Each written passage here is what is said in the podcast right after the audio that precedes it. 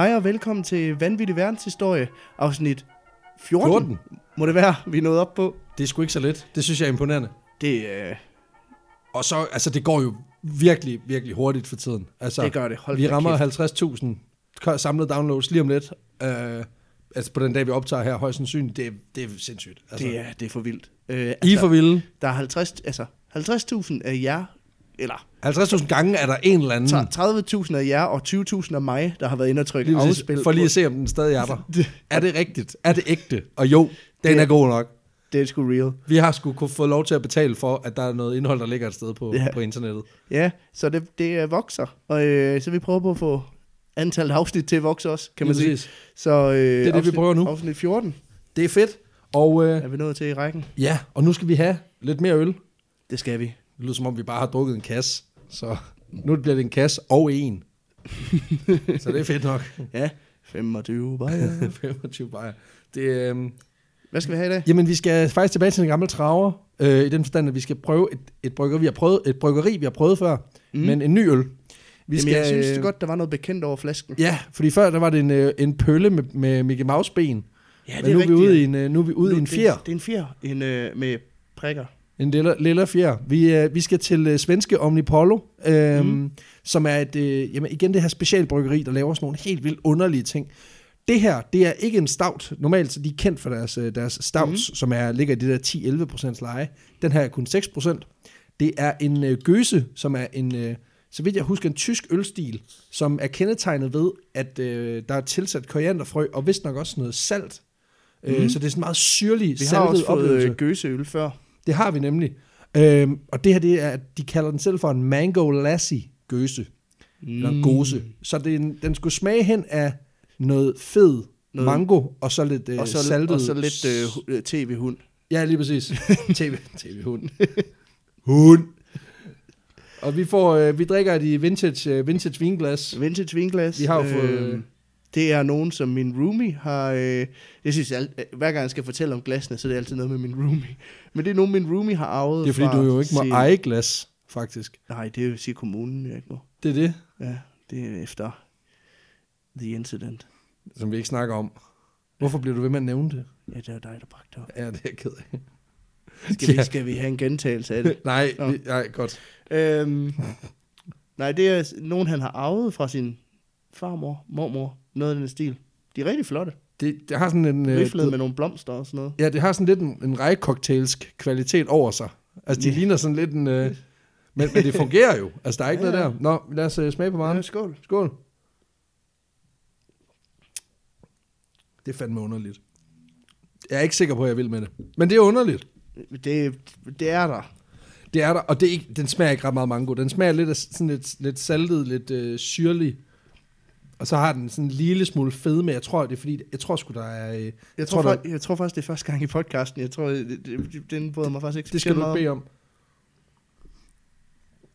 Den har også en eller anden underlig ting på gæren, som er mærkelig. Ej, det er sgu... Jeg tror faktisk, der er laktose i, for, ikke at, være, for at det ikke skal være løgn. Tror du det? Ja, det tror jeg. Øh, det bruger det man kan jeg jo meget. ikke tåle, jo. Nå, jeg for helvede. Nej, jeg får bare lidt ondt i maven. Så hvis man Det er sgu rigtigt. Jamen, det er sgu, der er laktose i. Er der laktose i? Ja. Seriøst? Jamen, jeg synes sgu nok, jeg kunne smage det. Nå. Så Nå. hvis, øh, hvis man, jeg begynder at sidde og, Nu fedder du og fjerter. og, og, og bruge det. Men ved du hvad, så kan vi lige gøre sådan her. Nu tager jeg lige, fordi jeg kan sådan set godt drikke den. Så nu tager jeg lige sådan her, og så har jeg faktisk en øl mere. Du har en øl mere. Ja, ja. Uden at det Laktosefri øl. Ja, det her det er 100% laktose. Det er det nye. Ja, for jeg har nemlig en backup-øl. Jeg har faktisk, det der skete, det var, at jeg kom til at gå i salling i dag, Mm. og så skulle jeg bare lige have, du ved, en øl, fordi, Ja. ja. Og så kom jeg til at købe fire, øhm, fordi deres afdeling ser skide godt ud lige for tiden. Der er fandme hvor mange gode ting. Og nej, det er ikke sponsoreret indhold. I wish. Men øh, Vi er gået i unavngiven butik. vi er gået udenomgiven butik, og i udenomgiven butik havde de bare ret mange gode ting lige i dag. Så øh, jeg endte med at stå med seks øl i favnen, og så endte jeg altså faktisk med at, at, at lægge nogle af dem tilbage. Fordi, Wow. fordi jeg har trods alt Det er en også lille smule øh, det har været impulskontrol. lønningsdag i dag. Det ved jeg ikke noget om. Det er det selvstændige game. Jeg ved ikke, hvornår man får løn. Nå, jeg har fået løn i dag. Dejligt. Øh, Det her, det er øh, Hogarden. Den er, den er meget anderledes, ja. Det er Hogarden. Øh, Hogarden er sådan et øh, meget klassisk øh, hollandsk bryggeri, som vi alle kender. Meget, eller belgisk. meget kendt, Ja. ja. Belgisk eller hollandsk, jeg ikke huske. Jeg tror, det er belgisk faktisk. Men de er meget kendt for, øh, for deres øh, hvidbier. mm. som er den her, øh, ja, sommerøl. Altså den her, Det er lidt noget den, andet i forhold til... den gode fynske forår, ikke?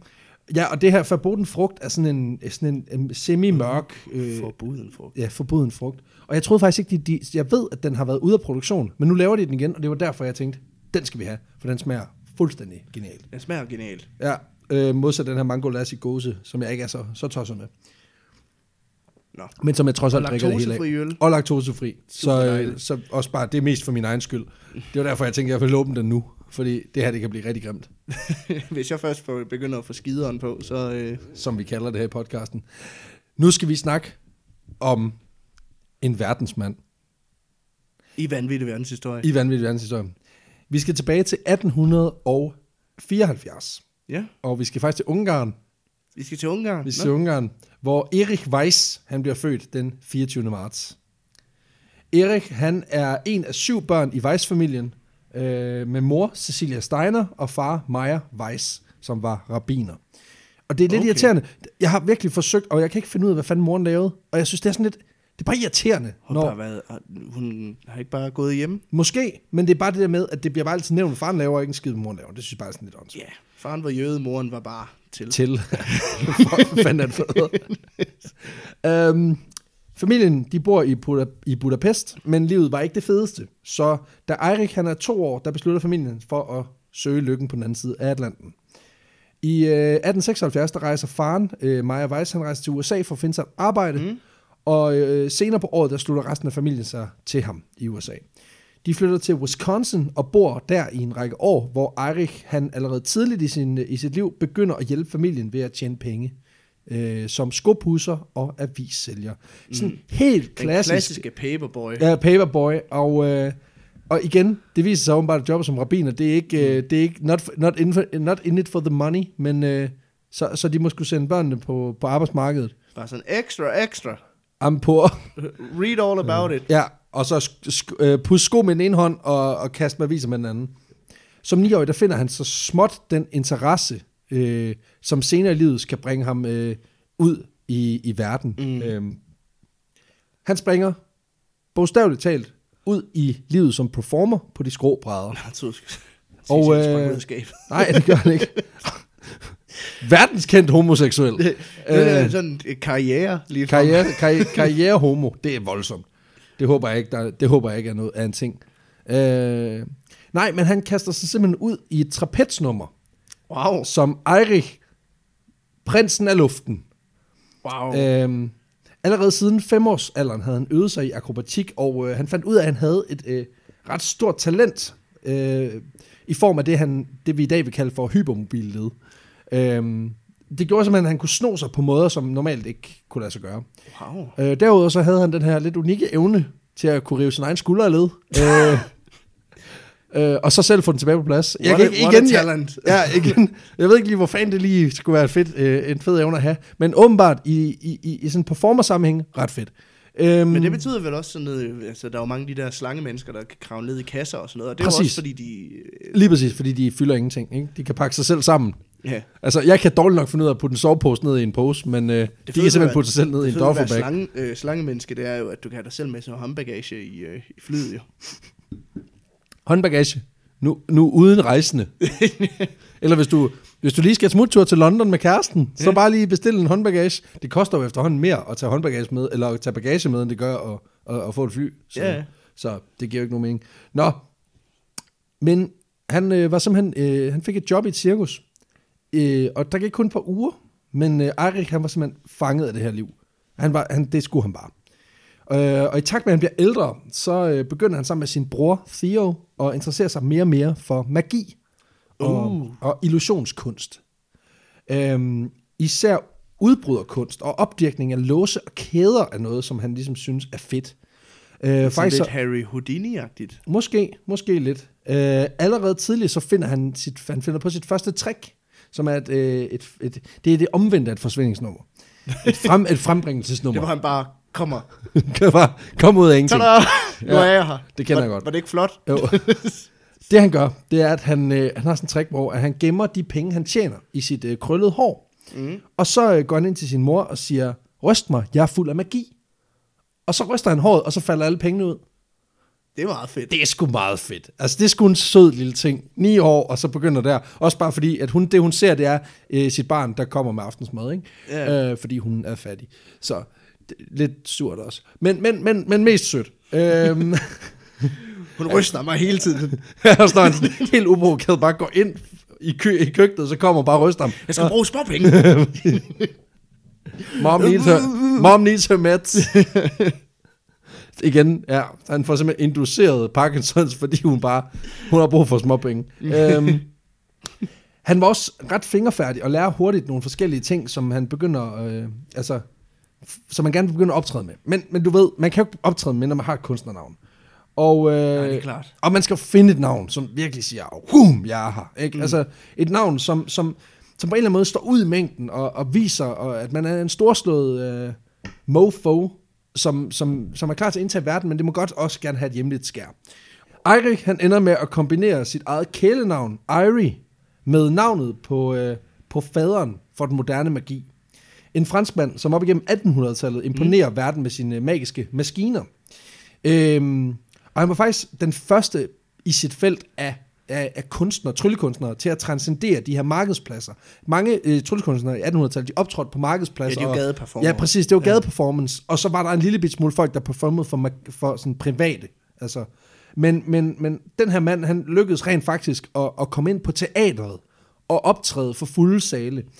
Øhm, og, og, og det han optrådte med, det var blandt andet et nummer, øh, som blev kaldt for det magiske appelsintræ. Det var sådan en illusion, hvor han får et træ til at, at gro appelsiner foran øjnene af publikum. Sindssygt. Ja, og, og, og, og jeg har faktisk set nogle, nogle der findes en masse YouTube-videoer, hvor du kan se, hvordan det fungerer. Mm. Og altså, i dag, hvis du ved det, det er da ikke, det er ikke sådan vildt, men i 1800-tallet, der var det her. Det fik vi også etableret i sidste afsnit. Der skulle ikke så meget til at imponere dengang. Nej, det skulle der nemlig ikke. Altså, øh, vores afsnit om, øh, om øh, skaktyrkeren, øh, øh, som var den her, også den her autonom øh, ja, også en illusion. som også er en, et illusionskunstværk. Øh, men det her det er simpelthen et, et, et, et, et træ, som frembringer appelsiner på kommando. Ikke?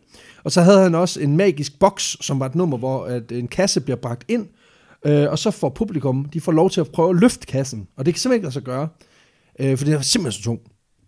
Og så får tryllekunstneren aktivere mm. simpelthen via en hemmelig elektromagnet, der ligger i gulvet. Så får han kassen til at hæve sig. Ja, ja. Øhm, det er klassisk. Øh, Klassisk, klassisk trick, og kan ligesom via, øh, i godsetegn, kamp, øh, tankens kraft, kan han få den her kasse til at hæve sig. Et imponerende øh, act i, i midten af 1800-tallet, Ja, ja. trods alt, ikke? Manden han hed... Der ved vi også, magneter var the shit, jo. Det, det var det jo. Altså, øh, ting, der hænger sammen. Det er fedt. Øh, nu hvor Europa står i flammer. øh, Så er det godt, der er noget, der holder til hinanden. Ja, lige præcis. Fordi de ikke kan lade være. og så er vi inde i romantikken. Det hele hænger sammen. Ikke? Øhm, manden han hed Jean Eugene Robert Houdini. Udin. Udin. Udin. Og Eirik, han vil jo gerne vise den her tryllekunstner sit ypperligste respekt. Og øh, da han første gang betræder scenen som tryllekunstner, er det under kunstnernavnet Harry Houdini. Så det var lidt Houdini. Så det var lidt Houdini, fordi det faktisk var Houdini. øh, det var sådan lidt, lidt derhen fordi det var, det, det var 100. 100% ham. Ja. Øh, og det skal også nævnes, at hans navn Harry øh, muligvis også er en, en form for homage til en amerikansk tryllekunstner, som hed Harry Keller, som man også var fan af. Og Harry Keller, han var meget kendt for et trick, hvor han halshuggede sig selv. Øhm, ja. Så det kunne Han også lavede- godt være. Han lavede det kun én gang. For the last time. Literally. Det var et voldsomt trick. Så han, han er opkaldt, altså han ligesom opkaldt sig efter de to, som... Ja. Øh, han lidt kombinerede ligesom sit eget navn, Harry, som var ligesom ja. Hans, hans... Det var det, han blev kaldt i skolegården, ikke? Og så med det her Harry Keller, og så Udin, og så har han ligesom lagt det i på... Det er ikke? lidt ligesom øh, Marilyn Manson, som jo også opkaldt sig efter øh, øh, Marilyn Monroe, fordi hun var Ja, den mest sexede kvinde nogensinde. Og Charles Manson. Og Charles Manson, fordi han var den mest sexede mand nogensinde. I hvert fald i tre kvinders øjne. ja, ej, fordi han var den største psykopat nogensinde. Ja, det var han. Så vidt ved, han lige, han er død for ikke så længe Han siden. døde for ja, et års tid siden. Men stadig med hagekors i panden. Det er perfekt. Igen, hvis du skal have en face tattoo, så gå der, gå der igen. Gå helt ud i gearne. Når Øhm, man har gang i et seriemorder karriere alligevel, så... Ja, det er det. Nå, han begynder simpelthen at, øh, at optræde, og det gør han i, øh, i 1891, hvor han er 17 år gammel. De første år, der var hans øh, nummer fokuseret på sådan meget elementær trylleteknik, sådan noget som korttricks og fingerfærdighedstrylleri. Mm. Og selvom han var god og havde okay teknik, så, så var mange af samtidens tryllekunstnere, som sådan senere har altså snakket om ham, og der er blevet skrevet mange bøger om det her, så mener de ikke, at han nåede op på det der topniveau. Så, så han slår ikke rigtig igennem på det her. Nej, det var... Men det var også sådan det der gademagi igen, ikke? Ja, lige præcis. Det var svært ligesom at, at lave noget, nogle kæmpe store numre øh, ud af ingenting. Men det finder han nemlig råd for senere, fordi det, det skal vi nok komme ind på, for det er noget af det, Harry han formår rent faktisk at Det er lykkes noget, med. det han netop er kendt for. Det er jo det. Øhm, de første år er ikke nogen udpræget succes. Han rejser rundt i New England, som er staten omkring New York, øhm, og optræder ved museer og ved forskellige arrangementer.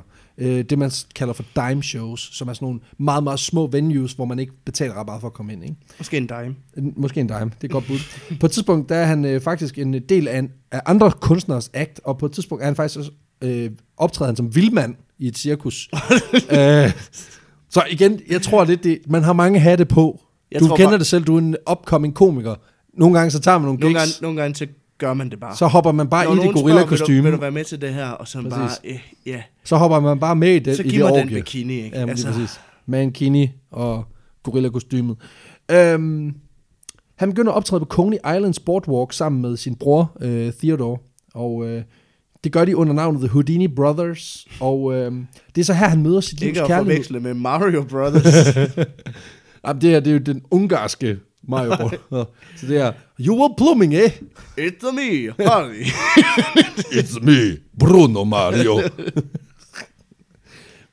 vores, øh, vores racisme, den, er, den gennemsyrer hele strukturen. Det er på en eller anden måde meget skønt, ikke? Øhm, nej, men han møder simpelthen sit øh, livs kærlighed i form af hans, øh, det, der bliver, senere bliver hans kone, nemlig Bess, som er... Øh, som også er optrædende på Boardwalk øh, på Coney Island. Øh, jeg ved ikke, om du har været der, men det er jo sådan en meget Nej, jeg legendarisk... der. øh, nej, jeg var der sidste sommer. Det er sådan en meget legendarisk... Øh, hvad kan man sige? Et, sådan et, et, et, det ligger ud i udkanten af Coney Island, som er en, Mhm. en, en lille ø, der ligger lige syd for, for, for New York, eller stadigvæk en del af New York. Og så er der ligesom den her boardwalk, som sådan set øh, egentlig bare en masse, altså en, en stor træterrasse, som, som er lige oven på, på stranden, mm. hvor der ligger en masse butikker, og der har også været rigtig mange ja, det er sådan en form for badebro. men Det er det lige præcis, men den er enorm. Altså, den Ja, er måske 15-20 meter bred, øh, 50 meter bred, det er de bredeste steder, og så, så går den hele vejen langs.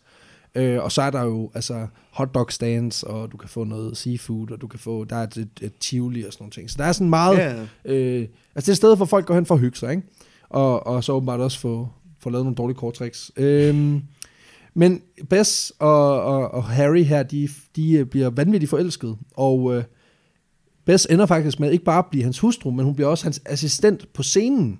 Øh, og de bliver gift i 1894, øh, hvorefter broren, han simpelthen øh, bare ryger ud til siden, og så, øh, så kører Bess ligesom det Dick show. move. Det er, jeg, jeg, jeg, jeg har skrevet i mine noter her, er der sådan lidt Yoko Ono-vibes? Ja. Så til det, det bryllup, der har han Ja, bare stået helt sur. Harry var federe før Bess. Ja. Altså.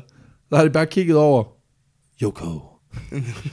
det er ikke en reference, jeg har haft, fordi den kom først cirka 100 år senere, men det er lige meget. Du forstår, hvad jeg mener, ikke? Det, det gik helt amok, da de lavede det der trick, hvor de ikke ville gå ud af sengen. Godt trick. um, broren han fortsætter faktisk sin karriere som selvstændig tryllekunstner, og kører faktisk et parallelløb med Houdini gennem hele deres karriere, øh, og de udveksler erfaringer og mm. overtager hinandens tricks og sådan noget, så det er faktisk egentlig meget, meget hyggeligt. Um, Nå, men de her korttricks og alle de her lignende ting, de giver ikke de her resultater, som, som Houdini han ligesom drømmer om. Og det indser han også selv, fordi han finder faktisk på noget andet. Det er så, han kaster sin kærlighed på den her gamle elsker, nemlig de her håndjern og rebtricks. Mm. Sådan lidt uh, 50 Shades of Grey-agtigt. Uh, han tænker, Ja. yes. han har stået derhjemme i soveværelset med Bess, så han holdt de der håndjern op. Så han, Og så han bare sådan, huh, så han var sådan, der, skal det, der er noget i det her. der er noget power i det her. Hvad hvis vi kunne lave det her hver dag? Bess.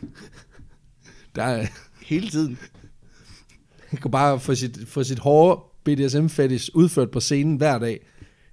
Der skal bare have løst bukser på, alt er godt. Alt er Det godt. mest irriterende var, da han blev rigtig god til det, og hun spændte ham fast. Så gik der kun to minutter, så var han fri. Hun havde to minutter til at gøre sig færdig, og ellers så, så var han bare ude af døren. Der er jo faktisk en sexstilling, som bliver kaldt for The Houdini. Det ved jeg ikke, om du har hørt. Nej. Om, nej, det er sådan en sexstilling, hvor... Og det, det her, det er jo totalt karikeret, ikke? Men det er, at du... Øh, det, du har sex med en kvinde i doggy style. mm. Ej, undskyld. Til alle vores lyttere under 15, I skal slukke nu. Det her, det er for 18 plus. Nu er det sagt. I kan slukke fra nu Ja. og til nu. Godt. Øhm, Du har sex med en kvinde i doggy style position. Det du så gør, det er, at du, du som mand, du trækker dig ud, så får du en ven til at hoppe ind Mm. og overtage. Så løber du ud af huset, og så løber du forbi vinduet. øh, Eller vinker lige, eller ja, ja. Det skal man ikke gøre. Øh, det skal man overhovedet ikke gøre. Nej. Men, men nå, Hun blev også sur, der hun blev absurd. Og især fordi du bor på anden sal, så det er, sådan, det er virkelig meget at gøre ud af det. Ja. Så rappel ned fra taget. Det, det var også træls, at jeg skulle lige ud og hente Stine ud af. Og det er ikke engang dit eget skur. Det, det var meget arbejde. Nå. Øhm, selvom han skifter spor og bruger mere og mere tid på de her øh, eskapistiske øh, trylleacts, øhm, så går det stadig ikke over stok og sten. Altså, det, det er som om, han prøver virkelig at skaffe kunder i butikken, men det lykkes bare ikke. Så det han gør, det er, at han finder en lidt anderledes måde at lave promotion på. Fordi han begynder simpelthen bare at gå ind på diverse politistationer og udfordre dem simpelthen til at låse ham fast i alle de håndjern, de kan finde. Og så bryder han bare ud af dem. øh, og de her tricks, dem begynder han på i... Det er vildt øh, nok, det har virket. De ikke bare tænkt, du er syg i dit hoved. Men hvad, hvad skulle de gøre ved det? Prøv, låse ham ind? Altså, hey, jeg arresterer mig. Hvorfor, hvad har du gjort? Jamen, jeg har ikke gjort, jeg har ikke gjort noget. men, prøv, men prøv nu alligevel. ja, prøv alligevel. Nej. Nej. Du er jo ikke rask for helvede. hvorfor ikke? Det ved jeg ikke helt, om jeg tør. Der er, ikke, der er ikke noget godt svar på det, men lad være. Øhm, det begynder han på i 1895, og det, det er det tidligste tidspunkt, jeg kunne finde på det her. Så, så, og det kan godt være, han har gjort det før, men, men jeg har egentlig fundet en kilde, som er sådan ret præcis. Mm. Så det er 1895, han begynder på det. Og senere i hans, i hans karriere, der bliver det en ret stor del af hans promotion-materiale. Øhm, blandt andet så laver han et lignende stunt i år 1900, hvor han i London, øh, er, han tager til London for at lave nogle shows. Øh, han har svært ved at blive booket, og øh, fordi der er ikke nogen, der ved, hvem han er i Europa på det her tidspunkt. Nej, det kan jeg altid. Ja. Men en øh, teaterdirektør, ah, det er sjovt. Uh, en teaterdirektør siger til ham, at øh, han vil gerne lægge plads til, sin, til det her act, Mm. øh, hvis lige bryder af Scotland Yard. Øh, ja. Og det igen, det er jo bold claim, øh, og derfor siger Houdini selvfølgelig ja. Øh, og, og han får simpelthen øh, en aftale i stand med, med politiet på Scotland Yard, og får dem til at spærre ham inde i en celle i den her bygning, som i øvrigt på det her tidspunkt er, er øh, en af de bedst bevogtede øh, bygninger i verden. Øh, han bliver lænket fast til celledøren, men allerede efter få minutter, der bryder han simpelthen ud. What? Og øh, han får taget sådan nogle ret gode billeder, hvor han står i stort set, altså i, i underbukser Mm-hmm. og lænket fast. Og det er simpelthen, fordi han skal jo bevise, at han ikke har øh, Ja, ikke aggregater og ting og sager rundt omkring. sig, ja. Ja, så han kombinerer jo det her med nudity og, og udbryder acts. Og det fungerer skide godt. Øhm, han bryder ud, og øh, det skaber kæmpe overskrifter, og faktisk så bliver han efterfølgende booket øh, et halvt år på teater, på grund af det her stunt. Øhm, og der er nogle conflicting wow. Kilder her, for der er nogen, der mener, at det aldrig er foregået, fordi de eneste mm. Beviser, man har, det er nogle breve, der er skrevet frem og tilbage. Men det er bare, det, det er bare blevet til en ret stor historie om Houdini, så jeg synes ikke rigtig, at jeg kunne undvære den. Øhm, nå, vi skal lige fem år bag i tiden igen, tilbage til 1895, fordi på det her tidspunkt, der er han ikke brudt igennem endnu. Øh, men han får faktisk noget, noget anerkendelse for det første store trick, han laver. Mm. Øh, han udvikler et øh, trick på scenen, som hedder Metamorphosis, som er det, det første nummer, som han har udviklet allerede som 17-årig. Det her Metamorphosis-nummer, det var et illusionsnummer, hvor, han, øh, hvor Houdini han bliver bagbundet, så bliver han øh, puttet ned i en stor pose, øh, som bliver snøret til, og så bliver han låst ned i en kasse øh, med mange lås på. Rigtig mange lås, faktisk øh, usigeligt mange lås, altså hele vejen rundt Ja, så bliver kassen, den bliver, øh, altså, og før, før det her det foregår, så bliver kassen inspiceret, fordi at man skal lige bevise, at den er solid nok. Ikke? ja, ja. Øh, hans kone og assistent Bess, hun skubber så det her, øh, den her kasse hen et sted på scenen, og så bliver der trukket øh, klæde for. Og øh, tre sekunder efter, der har, øh, altså hun, hun stiller sig ligesom mm. Ind bag klædet, og så trækker hun klædet over sig selv og kassen. ja. Og efter tre sekunder, der trækker Harry Houdini klædet fra igen, og så er Bess nede i kassen Det er vildt. som stadig er låst. Og han låser jo alle låsene op, ja. ja. og tager kassen op, og så ligger hun bagbundet i, inde i kassen, ikke?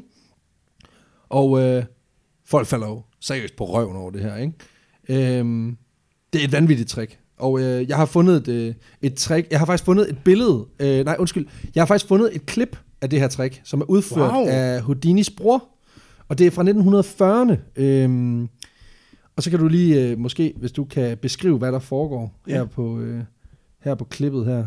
Skal vi lige... Ja, der. Og det foregår simpelthen i Brooklyn, øh, hvor, og, og altså det, det der sker, det er, at, og vi lægger selvfølgelig det her klip op på vores, øh, på vores Facebook-side. Øhm, Men, men det, de har gjort, det er, at de simpelthen kørt kassen ind på et tog midt på Brooklyn. Øh, midt i Brooklyn. Mm. Øh, mens der er folk... Hold kæft, der er mange. De er alle sammen samme hat på. ja, det er meget 40'erne-agtigt, er det ikke det? øhm, Det kan vi ikke se, men alle har sådan en, øh, sådan en 1940 gangsterhat på. ja, eller har sådan en, en fedora, eller en sådan en, øh, en hvad hedder paperboy, sixpence. øh, sixpence. Ja. ja. Og der er virkelig mange mennesker, ikke? ja, der er vildt mange mennesker. Og de, er, de ligner alle sammen, altså de er alle sammen rigtig flotte. Ja. Men det her, det er så, nu klipper vi lige hen til, det er her, hvor Theo, han tager den her pose på, øh, Ja, nu på, på, på hovedet, og ikke? han vender ligesom vrangen ud på den også, for Ja. at vise, at den, øh, den er legit nok. Og nu bliver han, øh, han bliver simpelthen bagbundet og låst af, af kæder, Yes. Og så, øh, så skal han til at have en, øh, en, en stofpose Så. på. Nej, han hopper ned i kassen direkte, han bliver simpelthen, jo, han får lige en pose på, øh, på hovedet her. Den var nede i kassen. Den var simpelthen nede i kassen. Så, Og den bliver bundet op på toppen. Og, og det det, de ved det, kidnappe ja, det er meget offentligt. Offentlig kidnappelse egentlig. Øhm, Hvis du skulle kidnappe ham, så er det ikke nogen dårlig måde at gøre det på. Der er jo ingen, der fatter mistanke. nej, præcis. Nå, men så bliver kassen, den bliver lukket. Og der, er- det er sådan en meget tung kasse. Mm. Ja, og der er det en virkelig mange låse det på. er en Ikke? kiste, ikke? Jo. Øhm, Wow. Og det foregår op på Det er nærmest en stor fly, øh, flykasse. Lige præcis. Det er sådan en gammeldags øh, øh, sådan rejsekasse. Ja. Nå, men nu, øh, nu står hun, hun, foran øh, et klæde.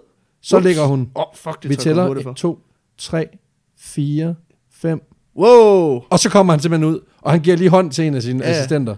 Og øh, kassen, han er simpelthen, øh, han var nede i kassen først, og der var en kvindelig assistent, og nu låser han alle, øh, simpelthen Og der er, alle. ikke, der er ikke klippet i det der. Der er ikke klippet i det. Wow. Ja, det er meget imponerende. Det er meget imponerende. Og så låser han simpelthen kassen op. Ja. Og øh, der bliver, Og der hvis er han er også, lidt træt af hende, så lader han hende ligge dernede. ja, det, det. Og der er også bundet reb omkring. Og der var simpelthen lige en pose med et menneske indeni, gætter Åh. vi på. Eller det er ikke en mumie.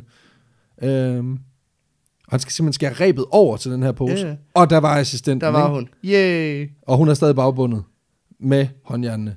Ej, men det er et ganske vanvittigt nummer. Øh, Det er vildt lavet. og det er lavet i, i 40'erne, det her, ikke? Ja, og det er altså, det skal lige siges, det er jo, det er jo sådan noget, altså det er jo 50 år efter. Øh, så det, det er Ja, altså, virkelig... Det, det er jo en rekreation. Altså Lige re- præcis. rekonstruktion af tricket. Lige præcis. Øhm, men selvom det her fantastiske trick bliver en del af deres sceneshow, så er der stadig ikke ret mange, der ligesom, altså, synes, at han er for fed. Altså, og det frustrerer ham. Faktisk så opretter han i 1896 En Facebook-side. en Facebook-side, der hedder uh, Harry Houdini's School of Magic, hvor han overvejer at skifte spor og begynder at sælge artikler til uh, amatører, uh, fordi han simpelthen ikke føler, at han kan slå igennem. Um, og rent faktisk så i 1898, der forsøger han at sælge hele sit act, alle sine tricks. Det er ikke en hele. Facebook-side. Det er sådan en, en, det er en butik. Det er en butik, øh, han prøver simpelthen at lave sådan en postordrebutik, hvor han vil sælge acts. Og tre år, øh, to år efter, der prøver han at sælge alt, hvad han har. Altså hele sit act. Hele kataloget, Hele simpelthen. kataloget, alting. Men der er, ikke, der, der, er simp- der er simpelthen ikke nogen, der vil købe det. Der er ikke nogen, der gider Der- der- lære, hvordan man gør det der. Nej, det er der ikke. Øhm, De vil hellere se på øh, al- magneter. magneter. og- Ja, Præcis, de er stadig oppe og køber magne- magneter. Og der er noget med en tyrker, der, der rejser rundt, så det er Ja. helt fucked. Øhm, men han er nødt til at fortsætte. Og det er det der igen, når man er på randen af konkurs, fordi det er han på det Mhm. her tidspunkt, så, så enten skal han sælge det hele for at komme ud med skinnet på næsen, eller også skal han bare fortsætte. Og det vælger han så at gøre. Og det ændrer sig også, fordi året efter, i 1899, der møder han teaterejeren Martin Beck, som øh, er meget imponeret over det her, de her udbrydertricks. Ja, ja. Øhm, på det tidspunkt, der er Houdinis act er stadigvæk meget øh, fingerfattet trylleri, en lille smule udbryder act, og så tilbage til noget, noget almindelig konventionel magi. Øhm, men ham her, Martin Beck, han spotter talentet og hjælper ligesom Houdini med ligesom at indskærpe det her fokus på, at de her escape acts, det er, der, det er den vej, han skal gå, fordi det er jo det, han er god til. Øhm, og han skal ikke bruge tiden på alt muligt andet lort, ikke? Martin Beck, han giver samtidig Houdini og hans øh, hustru her en mulighed for at optræde mm. i, øh, på det, der hedder The Orpheum Circuit, som er en, øh, det er sådan et vaudeville-koncept, som er, vaudeville, det er den, Ja, her, det er- den her franske en øh, teaterform, Ja. øh, hvor det som regel slutter med et eller andet øh, øh, sang, musiknummer, et eller andet. Øh, og der bliver simpelthen tilbudt at få et slot øh, på de her, øh, det her Orpheum Circuit, som er en, en række teatre, som Martin Beck er blandt andet er, er medejer af. Og de her øh, teater, de ligger rundt omkring nogle meget centrale steder i USA. Øhm, og det er virkelig øh, topklasse underholdning på det her tidspunkt. Og det betyder også, at Houdini, det er jo kæmpe chance. Ja, det er jo det er Fordi han big får- break, ikke? Lige præcis, ja, og ja. han får virkelig mulighed for at, at ramme de her scener øh, på, en, på, den, på den Han bedste får lov til måde. ligesom at bryde ud, øh, kan man sige. Både, øh, både af en kasse og af, af sit, øh, sit øh, pore lorteliv, ikke? Ja, ja, lige præcis. det er lidt hårdt. Øhm, og, og, og, og faktisk så, øh, altså, han, han, øh, han starter sin turné i Nebraska, og så rejser han øh, det meste af USA rundt. Og øh, på den her turné, til den her turné, der viser han et nyt trick frem, han har, han har hævet op af, Uh. af lommerne. Det er et trick, som hedder The East Indian Needle Trick. Og øh, det er egentlig ikke... Ja, Hvor han skyder heroin direkte. direkte ind i pul- et kranspuls oven på sin assistent, og bare ser hende ligge livløs på scenen i 40 minutter. det har jeg altid tænkt det der med, fordi tit så, så har de et eller andet personligt forhold til deres assistent. Øh, han er jo ikke den eneste, der har lavet tricks med sin, øh, med, med sin kæreste kone. Øh, Overhovedet ikke. Og det har jeg altid tænkt så det der, det, det er altid sådan noget med, nu skal vi se om, hvor min assistent får, bliver skåret midt over. Og så er det bare det der med sådan, det håber jeg da ikke, det er din kone. Læg jo mærke til, at, eksisten- at, at assistenterne er aldrig ekskonen. Nej, For så har han bare en rigtig sav med. Så det bare, hov, Åh, oh, ej. Nå. Nå, det var, så skal jeg ikke betale børnepenge, vel? For jeg egentlig udbetalt forsikringspengene? det store spørgsmål. Øhm, nej, men det her East uh, Indian, uh, The East Indian Needle Trick, det er et, egentlig et gammelt trick fra starten af 1800-tallet. Men det Houdini han gør, det er, han gør tricket Mhm. meget større. Og det er jo også det, der er hans, en af hans kendetegn senere hen. Det er det her med, han, altså et trick er ikke nok i sig selv. Det er nødt til at være Spektakulært. Eller, grandiøst. Ja, ja. Altså, han er virkelig nødt til at hive Han er showman i- Han er 100% showman. Øh, tricket, det består i, at Houdini, han øh, på scenen fylder munden med nåle og snor. Og så sluger han nålene og snoren øh, med et glas vand. Og så viser han øh, publikum ved at gå, og så går han simpelthen scenen rundt mm. og viser publikum, at hans mund den er tom. For at bevise, at han har slugt de her ting. Og så laver han simpelthen sådan en hostelyd, og frembringer enden af snoren. Og så begynder han sådan set bare at trække ud af munden. Og på magisk vis, så er de her nåle lige pludselig bundet fast på snoren. Og de er bundet fast med knuder imellem hver eneste nål. Wow. Ja. Men det spin, han har på det her trick, fordi det er set før med måske en halv meter mm. øh, snor og tre nåle.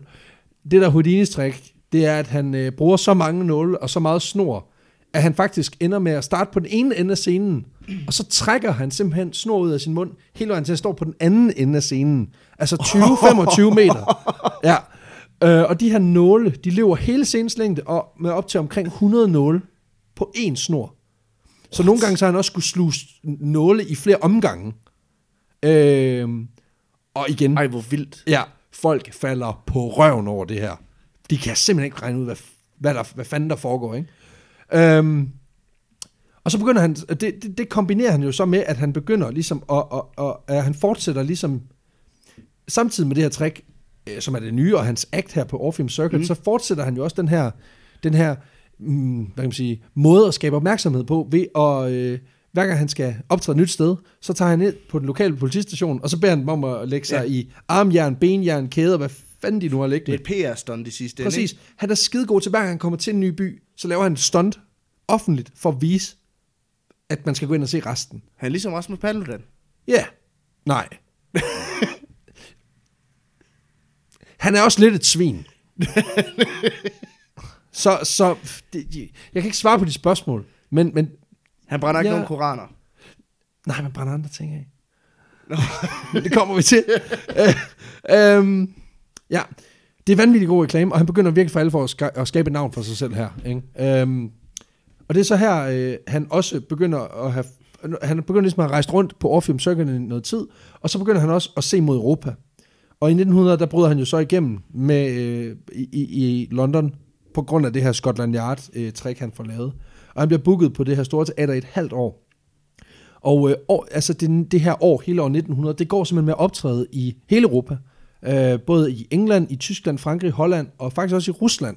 Wow. Og, øhm, øhm, og, og faktisk, det, han optræder i nogle år i Europa. Og i maj 1903, der begår han noget af det, det vildeste escape artist øh, act, han har lavet, sådan som et, som et stunt. Mm. Fordi det er her, han bryder ud af en sibirisk fangetransport, som en del af sådan en stunt for at skabe opmærksomhed omkring sig selv.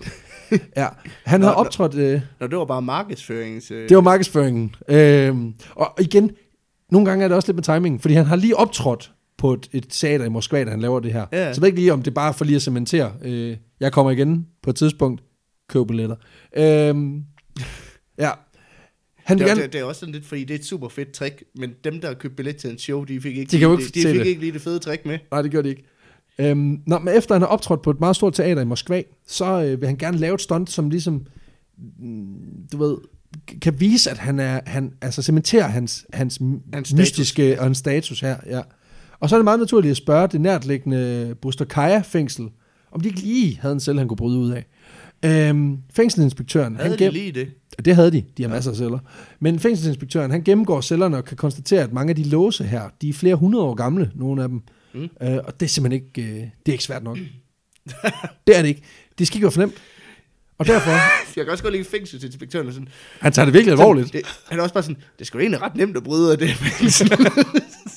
ja. Lige præcis. Også fordi han tak, kender, Harry Houdini, fordi du...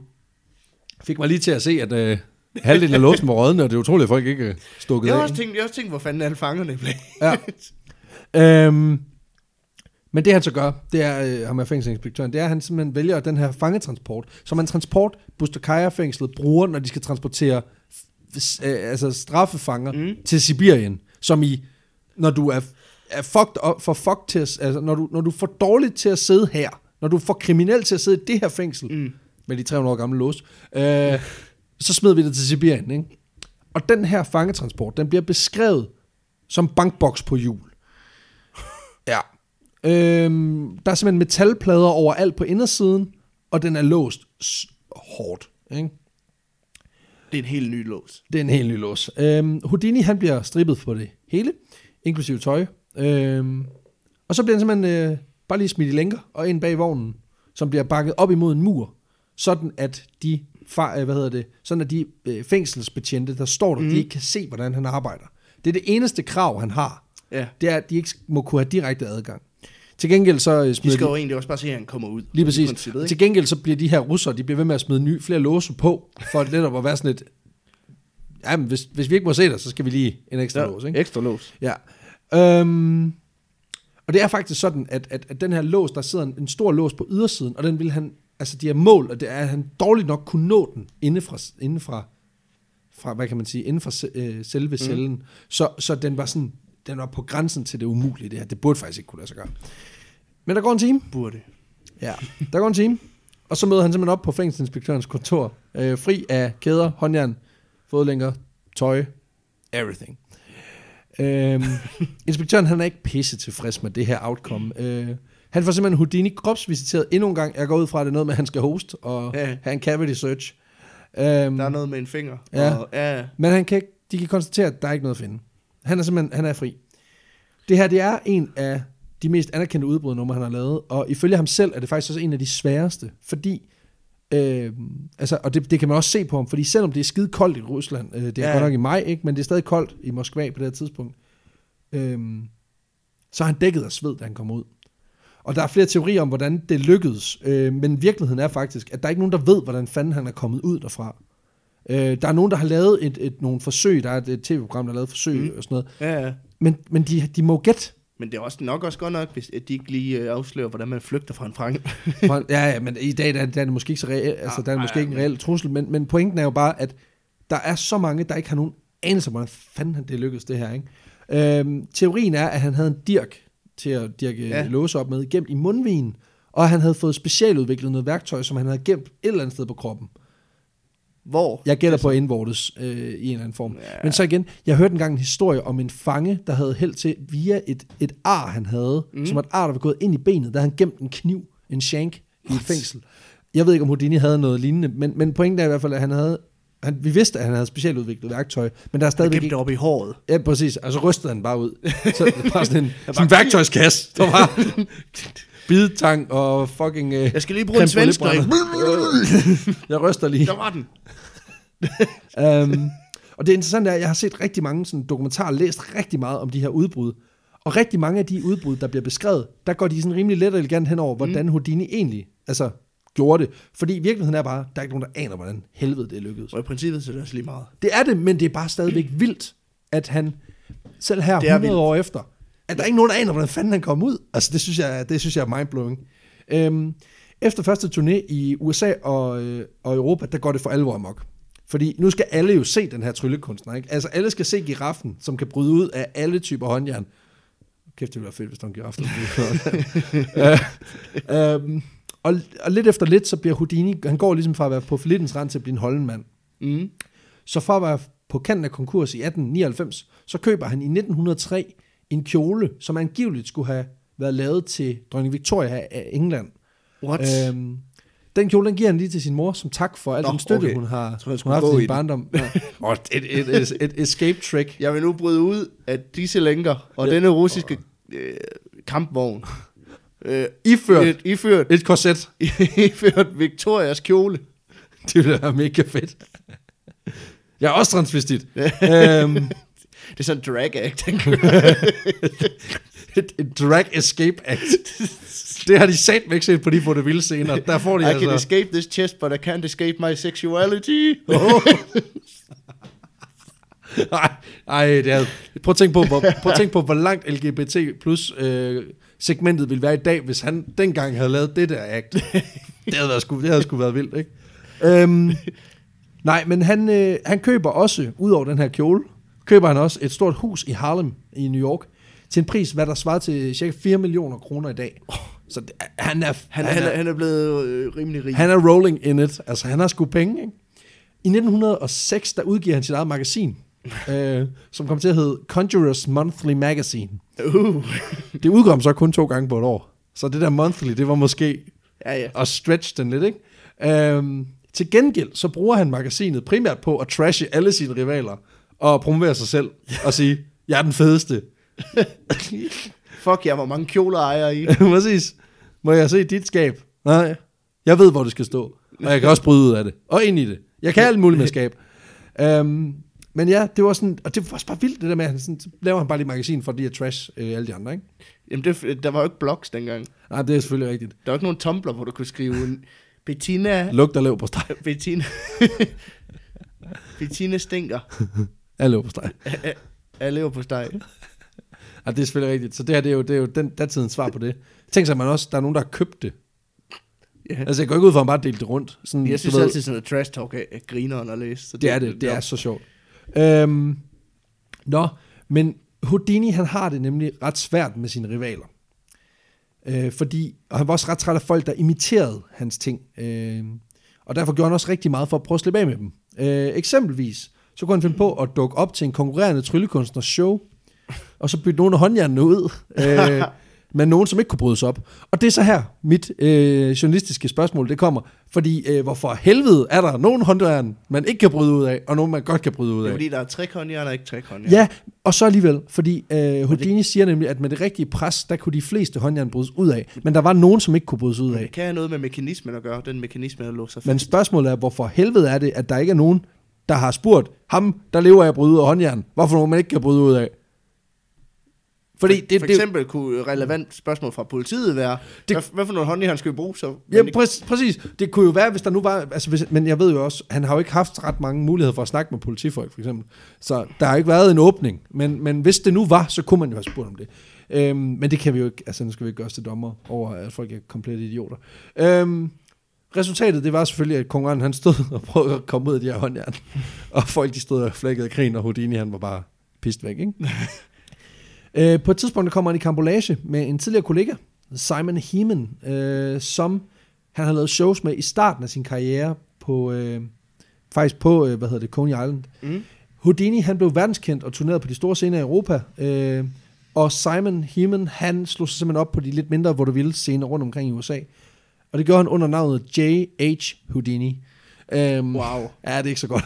uh, og i 1903, der bliver det for meget for Harry Houdini. Uh, der skulle kun være en Houdini i det her game. Den Også- her by er ikke stor nok til det er et navn, de begge to har taget. Nu må det lige. Ja, præcis. De har, de har begge to fundet på det. Han glemmer sig lidt. Han har, han har også, Han har også stjålet det. han har også tyvnakket det fra... jo, jo, men der er kun en, der bøffer i den her biks. øhm, der er ikke nok til, at vi begge to kan stjæle. Øhm, så det, han, det, der sker, det er, at han Ja, pusser... altså, der er lige plads til to Houdini'er. 3D, lidt for meget. Ja, og så lige så er der kun plads til en. Han pusser sin advokat på uh, Simon Heeman, og uh, de får det faktisk løst helt fint. Det Øhm, var godt. de, det, det går fredeligt for sig. For den dag, der er Harry Houdini den eneste Houdini i USA. øh, og faktisk så får han også overtalt øh, Simon Heeman til at overdrage øh, sin egen variation af det her øh, metamorphosis-trick, Nå, øh, hvor øh, Simon i stedet for en kasse låser sig ind i en stor tønde, som man så bryder ud af. Øh, der er ikke nogen, der ved, hvordan det her det kommer i stand, øh, men det bedste bud, det er, at Houdini han bare køber yeah. hele lortet for Heeman. Øhm, og Heeman bliver faktisk senere, han begynder at læse til læge, og ender med at blive, øh, blive læge i Kalifornien. Så, så, så der var åbenbart lige, der var cash money, ikke? Og det er jo fint nok. Øhm, den her tynde, det her trick, bliver faktisk en, det bliver faktisk en erstatning for det her metamorphosis trick, som Houdini han startede med. Så på den måde, så Det er har han jo faktisk... at gøre det ned i en tønde. Ja, åbenbart. Nå. Øhm, og det, det, tricket får faktisk ikke lige så gode anmeldelser, selvom det teknisk er meget svært at udføre. Og det har noget at gøre med, fordi nu har jeg set nogle af de her, og nu skal jeg jo ikke ødelægge alle acts, men det er noget med, at en kasse, der kan man lave et falsk låg, og det kan man ikke lige umiddelbart på en tynde. Det er i hvert fald meget sværere mm. at lave det. Så, så der var nogle, nogle ting, som gjorde det teknisk sværere. Øhm, og så fandt jeg også en lille sidste detalje der omkring øh, Houdini og hans rivaler. Øh, på et tidspunkt, der bliver han simpelthen så sur på en konkurrent, at han bare stikker ild i hans akt. Øhm, Der er lidt the prestige over det. 100 på en eller procent. Øh, og det, det, grunden til, at han stak ild i det her act, det var simpelthen fordi, at øh, den her konkurrent, han dristede sig til at sige, at han var en bedre udbryder end Houdini. Jeg tænker, det er noget retning af, når man så prøver at try to escape from this, og så bare kaste Molotov cocktails. øh, og man tænker bare, wow, altså, Det er godt, at du kan flygte fra en kiste, men hvis der er ild i kisten. kan du ikke flygte fra en anden flammende fortid. øhm, jeg tænker, vi efterhånden har fået etableret Houdini, ret vild tryllekunstner. Rimelig dygtig. Lige præcis. Også Han er- lidt hissig. Ja, rimelig hissig. øh, han er teknisk dygtig, og han har sans for at skabe det her moras, der skal til, øh, når han kommer til byen. Og han forstår også at skabe værkerne, der er ligesom grandiøse nok til, at folk bliver ved med at falde på røven Mm. over det. De C, det CV, han har af tricks, er jo insane. Og, og jeg var nødt til at begrænse mig, fordi den her podcast, den skal ikke vare alt for længe. Så jeg har simpelthen øh, lavet en sådan liste, hvor jeg lige går igennem nogle af hans vildeste tricks. Mm. Og, og, og, og, En top... Øh, jeg kan ikke fortælle hvor, en top hvor meget, fordi jeg vil ikke rangere dem. Der kommer til at være nogle tricks. Øh, jeg kan ikke fortælle dig, hvor mange, men det, det er i hvert fald... ja, i rækkefølge. Ja, ved kort række. Op igennem tierne, der udvikler han en lang række nye acts, øhm, og, han, og som også gør ham lidt mere kendt i den brede del af befolkningen, øhm, fordi han begynder ligesom at tage de her acts ud af scenen og gøre dem i offentligheden. Fordi han er, det er netop for at skabe reklame. Mm. Øh, før der gjorde han det jo på politistationer, hvor der var presse. Nu gør han det ude blandt folk. En af de ting, han laver, det er hans spændetrøje-act, hvor han simpelthen bliver øh, iført en spændetrøje. Det man jo nok i dag vil kalde for en, øh, det jeg kalder for en krammejakke. øh, øh, En skjort med lange ærmer. en skjort med afskyelige lange ærmer. Det er jo en af de mest gyslige former for behandling, som jo faktisk nogle steder i verden stadig bliver brugt på psykisk syge mennesker. Øh, Jeg ved, du har jo selv været i, i, i, i bæltefixering. Ikke, ikke, Det fordi lyder, du det syg, lyder som om... ikke fordi du har været syg, men vi har engang faktisk vi har engang lavet et tv-indslag sammen om bæltefixering, hvor, hvor, hvor du, Hvor jeg øh, var fastspændt. hvor du var fastspændt i en 3-4 minutter. Mm. Og hvordan, hvordan var den følelse? Ja, det var ikke... Øh, det var jeg ikke så glad for. Nej, især fordi du vidste jo godt, at du kom ud, men det er mere, altså... Ja, men der var det til kun var i tvivl om, eller om det bare var en måde at få mig indlagt på. Du havde undret over, at vi havde taget en task med dine ting med ind på den lukkede. Øhm, nej, det der er i det, det er, at han får den her kæmpe store øh, spændetrøje på, så bliver han øh, lænket fast ud over det, og så giver Houdini den lige det klassiske Houdini twist, fordi Mm. det han gør det, han simpelthen øh, gør det med hovedet nedad.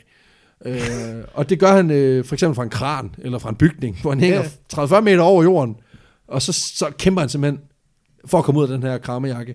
Og øh, et ekstra twist var, at han nogle gange gjorde det sammen med sin bror, Theodore, øh, og så hang de i hver sin bygning. Og så kæmpede de om, hvem der først kunne komme ud.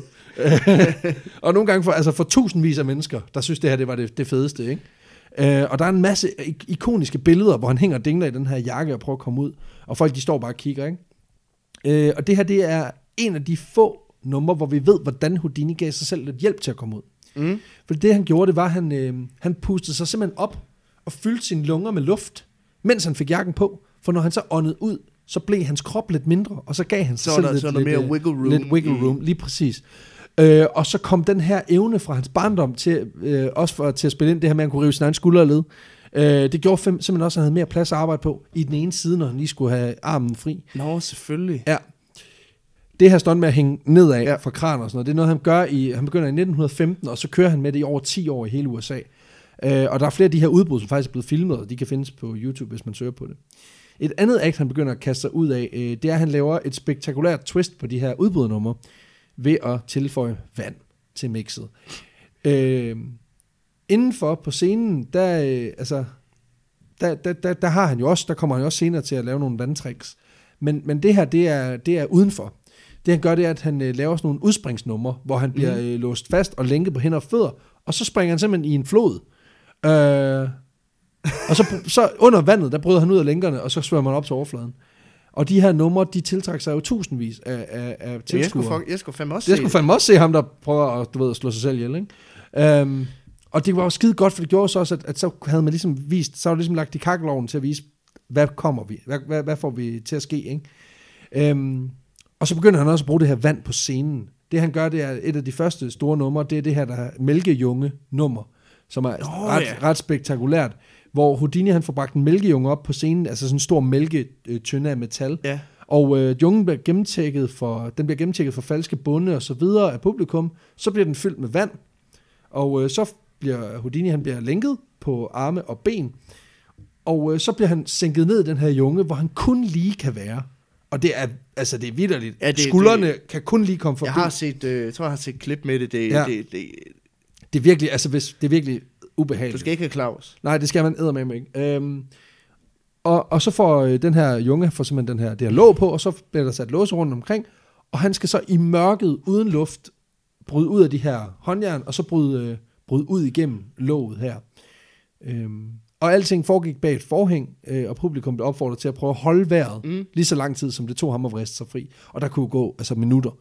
Øhm, og det her, det blev også ligesom et, et vendepunkt, øhm, fordi det her vand, det gjorde ligesom, at Det tilføjer til det var, spænding. det, det var super meget spænding, og det, altså, der kom simpelthen så meget forundring og imponade over, hvor, hvor hurtigt han var til både at komme ud af det her kæde og ræb, øh, men, men, men nu var der også liv og død, øh, det drejede sig om, ikke? Og det var også bare super fint, at folk de reagerede pisse godt på Ja. en mand, der tog en reel risiko og satte sit liv der på... ved drukken. Ja, præcis. Hver aften. Der har bare sat sit liv på... på Bare på, drukken ned. Ja. Præcis, ikke? Det er fucked up. Altså, de går amok over det her. Det her Mælkejunge Act, altså, det er jo... Altså, det, det bliver et af hans store trækplastre, og, og, og med den, som den business-type han er, så begynder han også at tænke marketing ind i det. For det han gør, det Ja, er, at han ligesom siger, Han er jo PR-mand. Jo. han er PR-mand, og så er han også tryllekunstner. Men han laver en variation, for det han gør, det er, at han øh, udbytter den her mælkejunge med en stor øltønde øh, i byer, hvor der er bryggerier. Store bryggerier. Oh. Og så bryder han simpelthen ud af en øltønde, og øh, det giver en masse gratis omtale. Det er faktisk også en af de her øh, steder, hvor det er ved at gå galt for ham, fordi der er jo modsætning til vand, så er der jo øh, brus i øl. Øh, så han er Nå, faktisk ved der, at, der er øl i der er tønden. øl inde i tønden, ja. Øh, så han er flere gange ved at besvime, øh, på grund af alt det her, øh, hvad hedder det, det brus, der er Ja. i. Ja. Igen, super perfekt, ikke? Og det er så her, jeg skal nævne, at Nå, der... skål. Ja, skål Øh. Øh, det her, jeg skal nævne, øh, bare ligesom en lille sidebemærkning, at der er flere historikere, der har spekuleret i, hvorvidt øh, Harry Houdini led af klaustrofobi. Øh, Nå. Så er det Mhm. sgu da et fedt erhverv, han har valgt, så hvad? jamen, det er det nemlig. Øh, det er en lidt sjov detalje, jeg fandt, øh, nemlig at der er flere eksempler på, hvor Harry han, øh, lige pludselig er gået fuldstændig amok, når han er blevet efterladt i små rum, hvor han ikke selv havde kontrol. Blandt andet så er der, øh, er der en historie fra The Savoy, som er et Mm. stort, meget kendt hotel i London, hvor han øh, bliver for sjov af en ven, bliver lukket ind i en øh, telefonboks. Og han går simpelthen græsat og begynder at smadre ruderne for at komme ud. Øhm, og jeg synes, det er bare sådan en sjov, underlig detalje, men det kan jo måske sige noget om, at han, han var virkelig kontrolmenneske.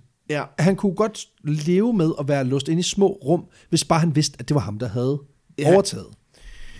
Øhm, og et andet akt, jeg lige skal nævne, inden vi går alt for meget videre, det var hans levende begravet akt. Ja. I 1915, der begynder han simpelthen at lave nogle forskellige variationer, hvor han begraver sig selv levende. Øh, både på scenen og ude i virkeligheden. Og øh, det her, det er vanvittigt. Altså det er simpelthen, det er simpelthen så, så voldsomt uhyggeligt, synes jeg, Mm. øh, personligt, fordi jeg har selv sådan et, altså, Jeg har den der, jeg ved ikke, om du har set den der scene i Kill Bill, hvor hun bliver begravet. Jo, ja. Ja, det er noget af det mest ubehagelige. Der er også en film, der hedder Buried med, med Ryan Reynolds, Ja. hvor han ligger i en kiste og sådan noget. Jeg synes, det er så ulækkert. Altså, det, det kan jeg virkelig ikke have. Øhm, og det første act, han laver, det er, hvor han øh, bliver levende begravet. Og det foregår i St. Anna i Kalifornien. Øh, og det er så lige sådan en variation, hvor han øh, bliver levende begravet uden, øh, uden kiste. Øhm, Fed. ja, han bliver simpelthen bare smidt ned i to meter dybt hul, og så hælder de bare jord på. Og så skal han bare lige prøve at komme op.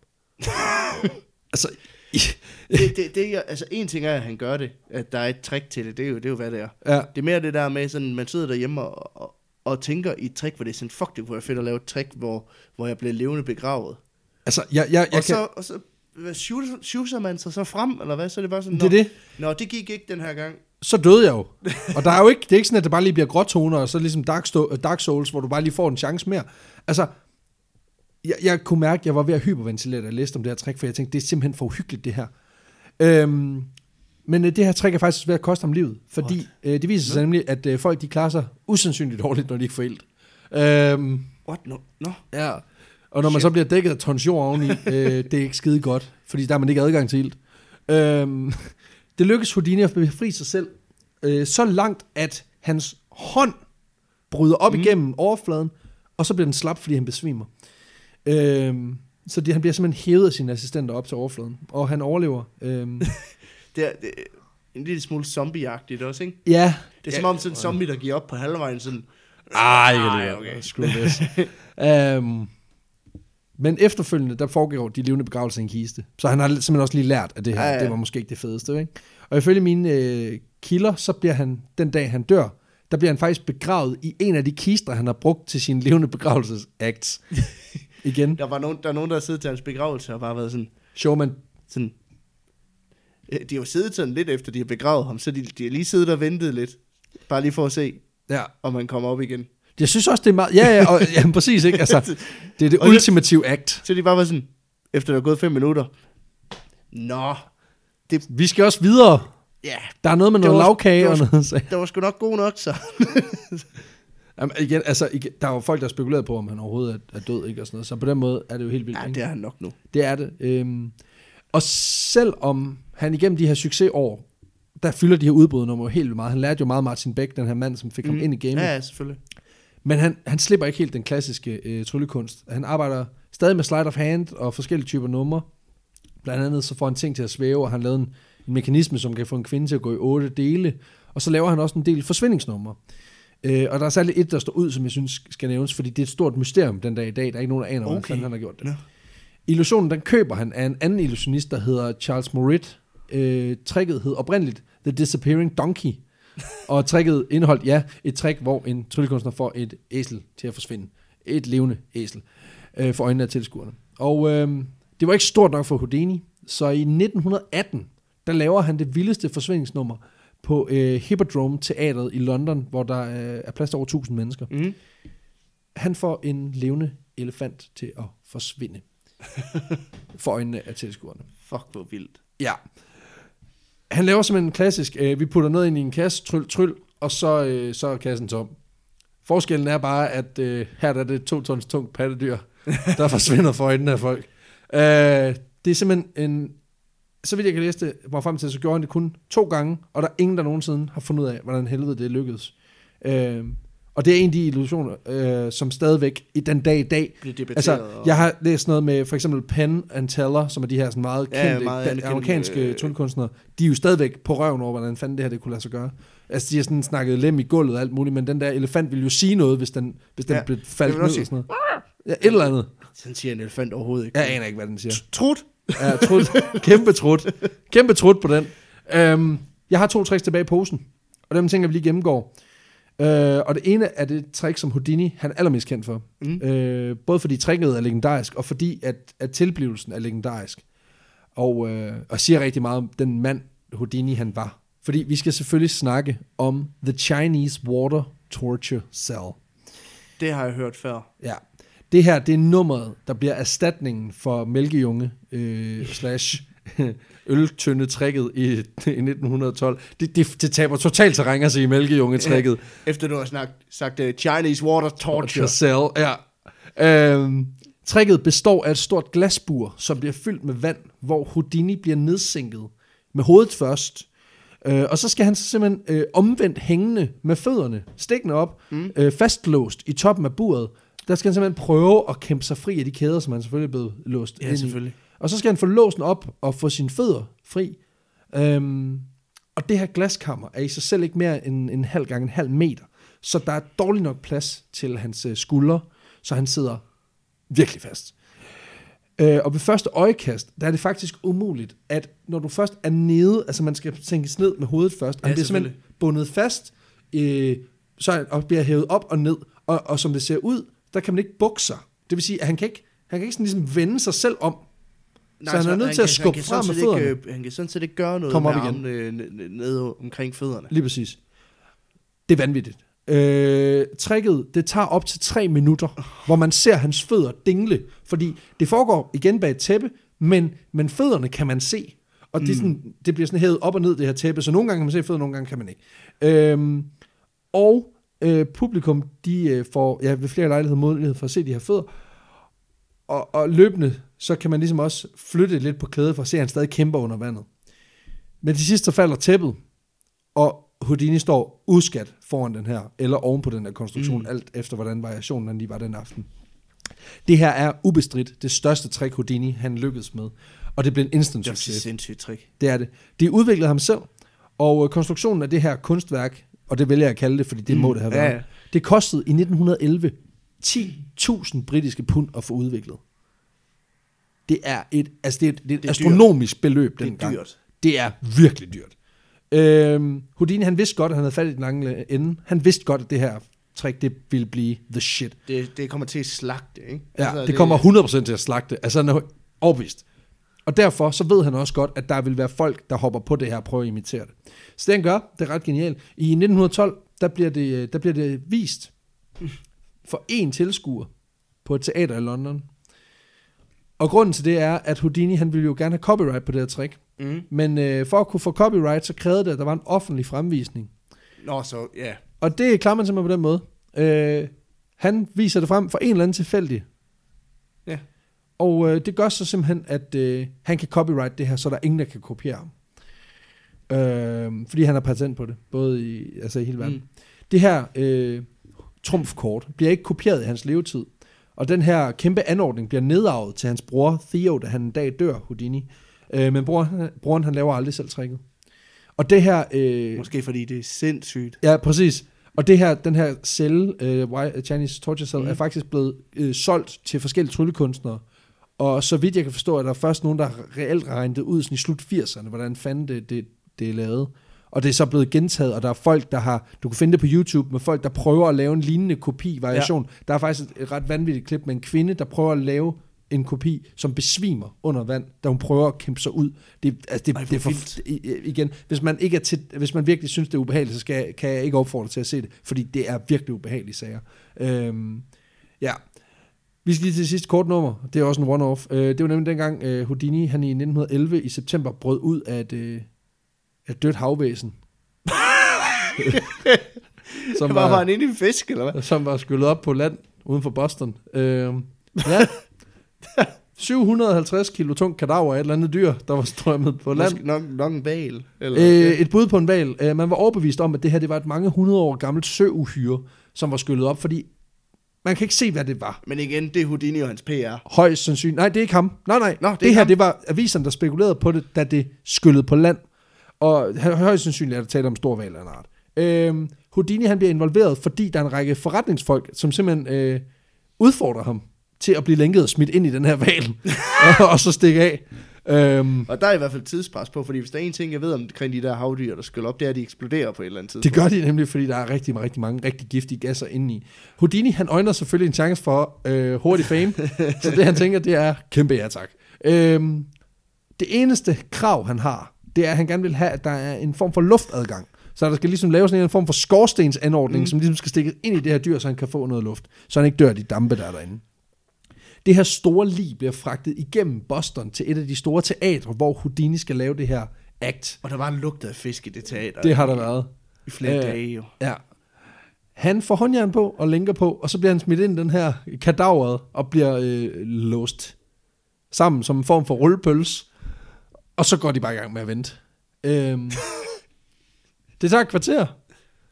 Så kommer han simpelthen frem smilende og beviser, at han stadig er the fucking shizness inden for, øh, inden for det at komme fri. Øhm, Det er altså vildt nok lige at komme ud af en, en, et stort valg, og så bare rødende, være sådan, jeg er lige kravlet ud af den der. begyndende rødende, ildlugtende lig. Øh, og Luk til selvom- mine fingre. Ja, præcis. Kan du lugte? Lugt til min armhule. Lugt til alt af mig. Jeg lugter af død. Øhm, og selvom han havde en form for ventilation inden det her dyr, så var han faktisk ved at omkomme på grund af giftige øh, øh, stanke, øh, giftige dampe her, fordi dyret var blevet fyldt med arsenik. Øh, fordi at man gerne vil lige sætte en pause på den her forrådelsesproces, fordi at man jo gerne vil have Houdini til at stikke Ja, af. selvfølgelig, der efter skal det være noget... Øh, Præcis. Og endnu en gang, så undgår han jo faktisk døden. Men det, det har man så fortsætter. ikke tænkt over, det var nogen dårlig idé på nogen måde. At, Nej. Nej, nej, på den måde er han jo ikke, altså så skarp er han heller ikke. ja, det, det, der stod et eller andet og fyldt arsenik ind i den der, ikke? Og så de bare tænkt sådan, hvad skulle der gå gas af? Hvad kan gå galt? Altså, Ja. altså det, det eneste, der skulle gå galt, det, det var, hvis der er nogen, der har kravlet ind i den. Jo. Og så er de sådan klasket hinanden på skulderen sådan, Men det er jo ikke nogen, der gør. ja, det er der ikke nogen, der gør det? Det er jo syge mennesker, der gør sådan noget. Så de sidder øh, på, teater, på rækkerne dagen efter sådan, shit, Fuck, det her, det kan gå hen og blive rigtig grimt. kravlede han lige ind? Nej, det skulle han jo ikke gøre. Godt ved at sætte skovsind på. Ja. Men den her Death Defiance, den kan ikke fortsætte. Og Nej, øh, i kan den ikke. 1926, der bliver det Houdinis endeligt. Han dør simpelthen på Halloween, øh, 31. oktober. Nå, Øh, og han dør af en øh, bughindebetændelse, som er opstået, fordi hans blindtarm den er sprunget et par dage før. Der er teori om, hvordan han dør, og en af de mest udbredte, det er, at hans blindtarm den er sprunget, fordi han under et fanbesøg øh, Mhm. bliver slået så hårdt i maven, at hans blindtarm den springer. nej. What? Ja, angiveligt så skulle den her besøgende gæst have spurgt, om det var rigtigt, at Houdini ikke kunne mærke smerte, når han blev slået i maven. Øhm, Houdini, han siger, det er rigtigt. Hvorefter gæsten slår ham så hårdt, at han får kæmpe store smerter. De følgende dage, der tager smerterne til, men... Og så er det også sådan, så kan du ikke rigtig indrømme, okay, det gjorde lidt ondt. Ja, præcis. Han er nødt til bare at holde den, ikke? Og sådan, Ja, yes, ja. tak fordi du kom. Lige skrive under på en autograf. og så bare, åh. De følgende dage, der tager smerterne til, men Houdini, han nægter simpelthen pure, at det her, det skal stoppe ham fra at gå på scenen. Også selvom han på et tidspunkt under et escape act mister bevidstheden, og bliver nødt til at blive genoplevet på scenen, så fortsætter han. Uh, han søger ikke lægehjælp, og uh, da han endelig bliver indlagt, der var det alt for sent. Og jeg ved godt, det lyder som en fuldstændig mm. vanvittig teori, men faktisk så har Houdinis forsikringsselskab, de udbetaler dobbeltpræmie, øh, efter at have hørt historien om, at han var blevet slået af en fan. Øhm, Wow. og det gjorde de så åbenbart kun, hvis at der skete, var særlige omstændigheder. Og, og det er jo i sig selv nok til, at når, når forsikringsselskabet udbetaler, så gør de det jo ikke, det gør de jo ikke Det gør det ikke bare for sjov, vel? Nej. Øhm, så, så det er en Det, udbredt teori. det, var det, det, var, det var det, der fik krammet på ham. Det var ikke øh, det var ikke, at han døde i en eller anden water torture cell. Chinese water torture cell, no. Nej, det Lige var øh, eller andet. punch to the groin. Det var altså, simpelthen bare punch to the face. Eller, det var det så ikke, the face of the, of the stomach. blind tarm. Of the blind tarm. Men uanset hvad, han dør. Og Houdinis eftermæle er jo enormt. Og broren Mm. øh, fortsætter, hvor Houdini selv sla, øh, slap, men ikke på samme niveau. Øh, I dag der er Houdinis arbejde som illusionist, tryllekunstner osv., det er jo anerkendt af alle, og der er jo stadig masser af numre, som man ikke aner, hvordan fanden er lykkedes. Så. Øh, og det her, det var et ultra kort kig på Houdinis liv og hans vildeste tricks. Øh, jeg fik ikke plads til mere, og jeg vil gerne fortsætte, fordi jeg kunne have snakket om hans arbejde med øh, flyvning. fordi han gjorde rigtig meget i starten af 10'erne, altså 1910'erne, mm. på at, at flyve. Han satte på at blive den første, der fløj i Australien, hvilket officielt faktisk lykkedes, men øh, den blev senere taget fra ham af en franskmand, øh, som mente, at han havde fløjet nogle år før. Øh, jeg kunne have snakket om hans tid som skuespiller. Han havde sit eget filmstudie, hvor han lavede en masse film, øh, hvor han selv spillede hovedrollen. Ja, selvfølgelig. Ja, øh, også hvor han også øh, fortalte om sig selv som fed illusionist. Jeg kunne have øh, forsnakket om hans sidegeschæft som debunker, øh, hvor han bruger en masse tid på at afsløre folk, som påstår, at de har overnaturlige evner. Han brugte altså absurd meget tid på vildt, at altså. afsløre folk, der påstod, at de var klaverjante og kunne bøje skeer Men han har jo heller aldrig påstået, at der var noget overnaturligt ved det. Han kunne jo. Nej, og det er ret sjovt, fordi Houdini, han påstår i mange år selv, øh, Han har faktisk påstået selv, at en af grundene til, at han kunne komme ud af ting, det var, at han kunne opløse sig selv og rematerialisere sig øh, ved siden af de her ting, han slap ud af. Men det var igen, jeg Ja, tror, det var mest for show. Han mere- gjorde det ikke til en stor del af sit act. Nej, altså det er jo det, han gjorde i den film, han instruerede jo. Ja, det er det. Øh, Harry Houdini og Hemmelighedernes Kammer. kæmper mod en stor slange, som han øh, går ind i, og så stikker af fra ud gennem munden med et svær. Øhm, og, og der, der er masser af vilde historier, blandt andet på et tidspunkt, der bruger han også en helvedes masse energi på at debunke og, og, og et, øh, sværte mm. eftermælet på den her øh, mand, han faktisk tager navn fra, den her franske illusionist, øh, øh, Jean-Robert øh, Jean Robert Eugene Houdin, øh, fordi at han ikke må få lov til at købe et nummer, vist nok, af, af, Nå. af, af, af, af datteren og sådan noget. Det stikker helt Han af. han er også, han, altså han, han er lidt bitter også, ikke? Altså, Helt han, vildt, øh, helt vildt. Han er en, han er en vild personage. Og, og, og jeg kunne simpelthen ikke få plads til det, fordi det, der er så meget. Og, og det skyldes simpelthen, at jeg fandt den her fantastiske hjemmeside, øh, som jeg, og det, det, normalt så vi, vi, øh, altså vi deler jo gerne øh, kilder og sådan noget, men jeg, synes, jeg bliver simpelthen nødt til at dele det her, fordi det, det var for vildt. Øh, jeg fandt hjemmesiden øh, wildabouthoudini.com, som øh, er en fantastisk hjemmeside, hvor der er en nørd, der simpelthen gennemgår hele hans karriere. Og det er alt fra små detaljer om familiemedlemmers venner, og mm. faktisk så fandt man, jeg fandt også en kalender for hans, hele hans år, 1899, hvor der simpelthen står præcis, hvor han var på givende datoer.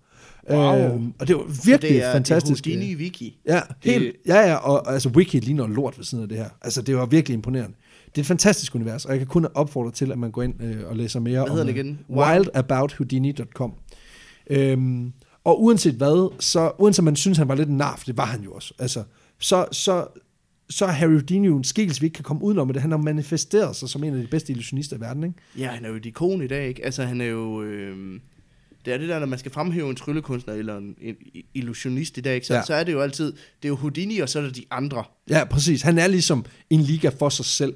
Og virkeligheden er jo også bare, at han formår jo ligesom at kombinere den her passion for magi med det her sådan jackass-agtige element, hvor han er sådan lidt, mm. nu låser jeg mig inde i, øh, under vand i mørke, selvom jeg muligvis har ja, og, klaustrofobi. noget, og noget show, og noget... Øh, jamen, det, han har det hele, ikke? Altså... Øh, Men han skorter heller aldrig på ambitionerne. Det synes jeg er det vildeste ved det her. Det er, han, han har bare en ambition om, at det skal bare altid være større og vildere. Og det, det stoppede bare aldrig, og det, det må man bare have kæmpe respekt for. ja, Det var historien om Harry Houdini. Øh, Harry Houdini. en kort gennemgang på... Måske vores længste afsnit. Ej, vi, er på en time, vi er på en time og 15, så ja, det var et langt afsnit. øh, men det var igen den korte version. Mm. Øh, vi skal have placeret vores, øh, vores kære ven her på, øh, vores ungarske ven, på, øh, på vores vanvidsbarometer. Ja, Og jeg ved ikke, om du vil spille ud. Altså, jeg Jamen- har selv et bud, men jeg synes, du skal... jeg tænker... Har vi jo snakket meget om det der med illusionister og, og den slags på det sidste, ikke? Ja, Øhm, og jeg synes måske, vi ligger lige, vi, vi ligger lige over øh, tyrkeren. det, det synes jeg også. Også fordi tyrkeren kunne jo ikke rende noget, når det kom til stykket. øhm, men jeg tænker måske en 80. Jeg, jeg ved ikke hvorfor, men jeg synes, at, at, at fordi han er, han er jo den bedste inden for sit felt, Mm. og det er et ret stort felt, så er jeg måske, jeg er måske på 81. Er det en, vi sidder og forhandler om? Et point. Ja, det er det. Giver du mig den så? Ja, Sådan. ja, Godt. så skidt. 81. Harry Houdini på vanvidsbarometeret, Yes, som snart er klar. Det kan være, det er kommet ud. Hvem ved, når vi sender det det, er, her? det er det ikke. Nej, godt. Det kommer snart. det kommer snart. Øh, vi har snakket om det rigtig, rigtig længe, øh, og, Og- og vi arbejder meget intens på det. Der, øh, som vi har nævnt før, så bliver det noget, noget hjemmesideværk, øh, hvor man kan gå ind og, og klikke løs, øh, læse lidt mere om, om de forskellige øh, øh, historier, vi har dækket her også. Selvfølgelig høre afsnittene. Øhm, Det kan være, at vi laver en, det kan være, at vi bare skal lave sådan en simpel li- liste, simpelthen lige til at starte med, på, på, som vi lægger op på Facebook, og så kan vi altid, altså, det, det, var, det, det, øh, det kunne godt være en løsning. Øh, med noget idéudvikling for åben mikrofon. Ja. Øh, det finder vi ud af. Der skal nok komme et eller andet. Men øhm, ja, det er på vej. Det, Det er det, vi prøver på at sige. det er det. Øhm, tak fordi I lyttede med, tak. og tak for historien om Harry Houdini og Jamen, Hemmelighedernes Kammer. Selv tak, selv tak. Og tusind tak til dig, kære lytter, fordi du lytter med. Det er super motiverende, og vi er simpelthen Ej, er så pisseglade for, lige præcis for dig. Vi har rundet øh, 50.000 øh, lyt. Vi har øh, rundet øh, nærmer os de 600 likes på Facebook. Vi, øh, vi har over 100 anmeldelser på iTunes nu. Det her, det er en ting, Øh, det er en, det er en virkelig ting, det sker. Altså, Altså- det, øh, da, vi, da vi startede det her, så havde vi det jo sådan, at prøv at høre, hvis vi kunne få fire faste lyttere, der synes det var fedt, og øh, Som ikke, Øh. og hvor de to af dem ikke var vores forældre, øh, forældre så er det Ja. ja. super. så, så, kunne, så kunne det være fint. Og nu, øh, jamen, nu bruger vi i hvert fald en vis rumtid om dagen på at svare på beskeder, øh, øh, lave ting til Facebook, fordi det får den reaktion, som det, det skal have, øh, eller Ja. som, som, som det får. Det, det er super dejligt, og det, det er lidt svært at, sætte ord på, fordi at det... Øh, ja, fordi det, det er jo...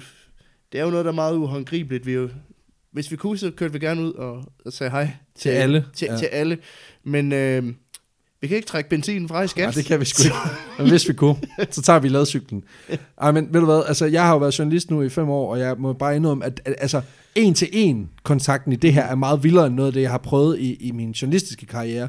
Så Ja. det, altså, det synes jeg helt klart er noget af det fedeste ved det her. Det er jo, når folk de skriver noget fedt, og det på en eller anden måde har rørt dem. Det- øh, og det, det håber er jeg, at vi kan blive ved med. Det er super dejligt, at vi har nogen, der er passioneret omkring det, vi laver, og bliver endelig ved med det, fordi det er det, der driver vores passion. 100 procent. Så øh, tak fordi I lyttede med, og vi lyttes øh, ved. Høj. Jeg kan også. Hej. Nej! Nej.